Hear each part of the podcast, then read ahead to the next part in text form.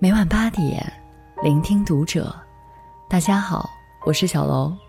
今天小楼跟大家分享的文章来自作者王耳朵。南京遇害女大学生男友身份曝光，如果你有女儿，一定要告诉她这四个底线。关注读者新媒体，一起成为更好的读者。南京女大学生遇害的新闻，想必大家已经听说了。七月九日早上，月月离开家人，不告而别。八月三日，西双版纳州勐海县公安局发布案情通报，终于找到了失联二十五天的月月的尸体。其实，七月九日当晚，月月就已经被其男友洪某伙同张某光、曹某清二人，诱骗至勐海县城郊山林，杀害并埋尸。之后的二十多天里。被蒙在鼓里的月月父亲一遍又一遍地重走女儿失踪前的路线，想要寻找线索，却一无所获。警情未公布时，操劳了二十多天的他，还善意提醒媒体为洪某说情，担心他受到伤害，不要过多联系她男友，怕给孩子太多压力。可谁曾想，这个陪自己一起去派出所报案、一起接受采访的人。竟是杀人真凶。月月曾在朋友圈里写：“我一路奔向更美的风景。”可现如今，这个花儿一样的女孩，永远迷失在了远方，再也找不到回家的路。不管你承认与否，传统思想、社会偏见、男女体格差异等诸多因素，都让女性不可避免的处于弱势的一方。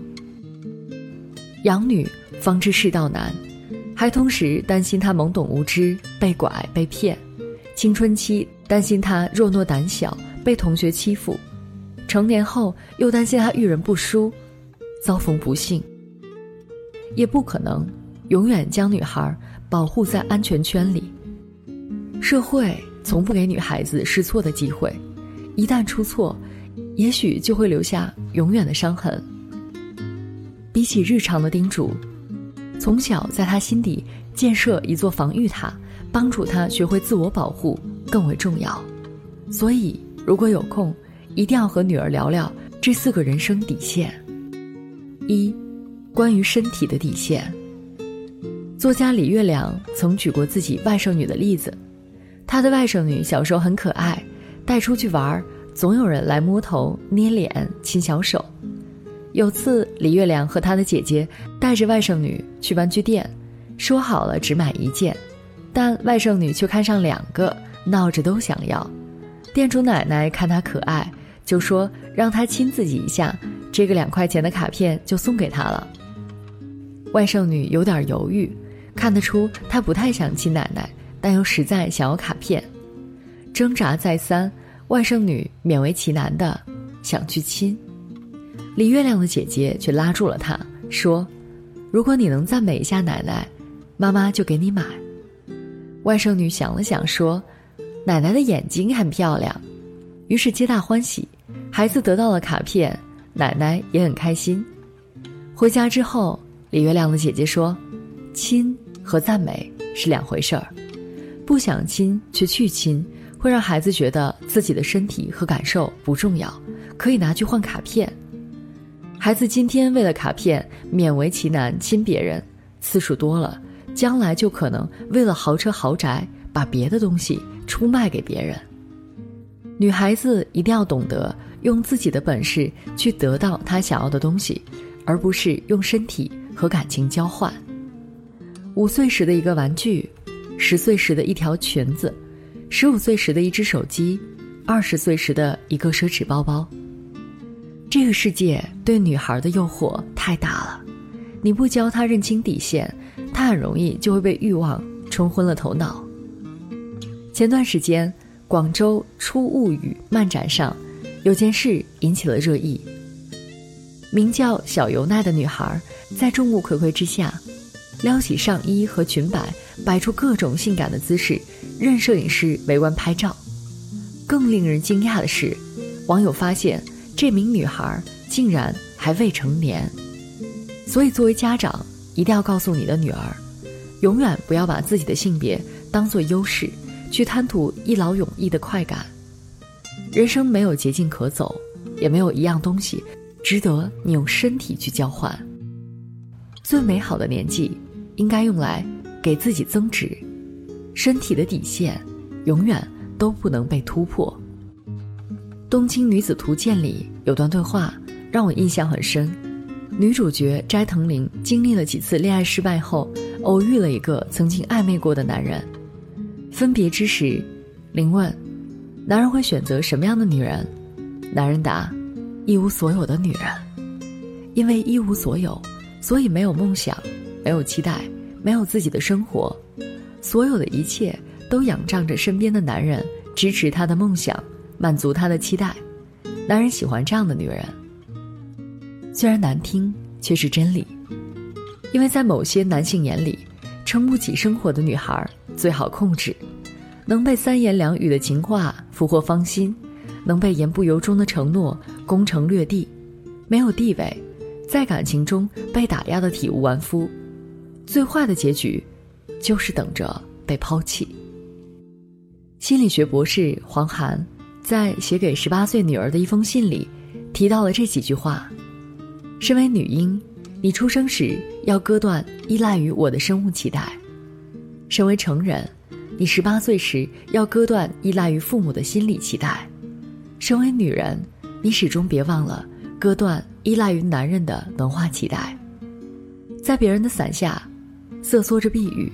不如自己给自己撑伞，走得大步流星。所以，作为家长，一定要告诉你的女儿：先谋生，再谋爱。一个优秀的女性所追求的，不仅仅是经济独立，更是足以维持尊严的生活。它能让你足够慷慨，能够爽朗，能够精神自由，努力的去生活。不管未来你身边站着什么样的人。不管他是富甲一方还是一无所有，你都有挺直脊梁的底气。他富有，你不会觉得高攀；他落魄，你也不至于失去安全感。三，感情的底线。先讲一个故事：童话森林里住着小白兔和小老虎。小白兔有一家糖果店，小老虎有台冰淇淋机。小白兔记得妈妈说的：“如果你喜欢一个人。”你就给他一颗糖，如果对方也喜欢你，当然也会回赠于你。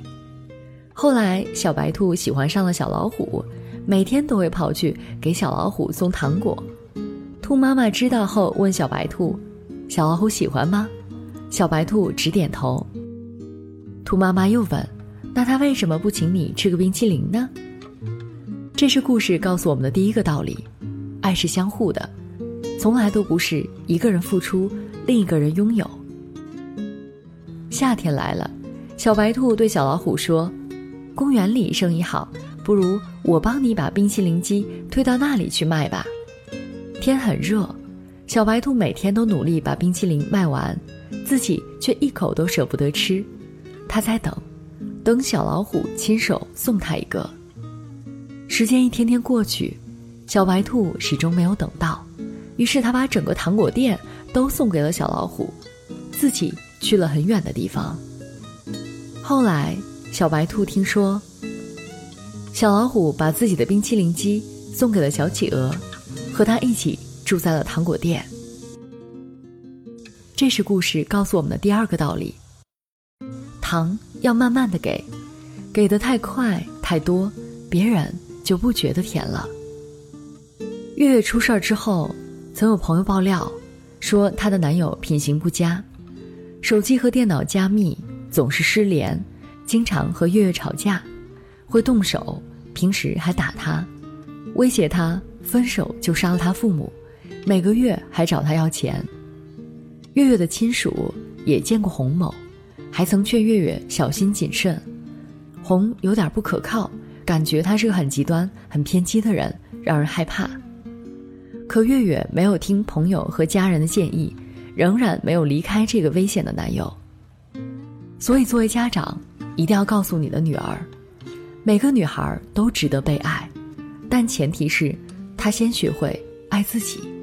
在一番付出和追逐之后，不妄图从对方获得什么，在看清所遇非良人的真相后，也有抽刀断水的勇气。在这个过程中，必须要保持清醒，得有自我认知，知道为什么来或去。不要在一个不爱你的人身上浪费时间，也不要为了他无底线的牺牲自己。四，关于生命的底线。看到过不少女孩自杀轻生的新闻。疫情期间，深圳两名女学生因不堪学业压力，相约坠楼而亡。洛阳一位十七岁的女孩，和家人发生争执后，带着十岁的妹妹跳河轻生，早早结束了生命。一位九岁的小女孩在作业本上留下一句：“为什么我干什么都不行？”后跳楼身亡。女孩的心思比较敏感脆弱，生和死对他们来说更是一个沉重的话题。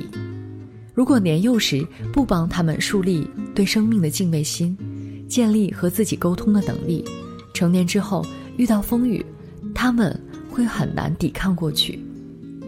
淡薄的生死观是可怕的毒药，一定要告诉你的女儿：我们这一生中，总难免遇到恶人。当遭遇恶人时，如果你没有能力和歹徒斗争，就应该打迂回的战斗。生命高于一切，没有什么物品能比生命更重要。我们这一生中，也总难免遇到伤心事，但不管遇到多大的事，都不能选择终结生命。自杀是解决问题中最愚蠢的办法。养育女孩里说：“当你的女儿长大，你能看到，你给她的教育，与她如今拥有的力量和品质之间的关联。”这篇文章，写给天下所有的父母。我们花了二十年的时间来教会女孩保护自己，也希望大家可以花几分钟的时间，告诫自己的儿子，不要随意伤害女性。希望这个社会充满善意，让施暴者和受害者归零。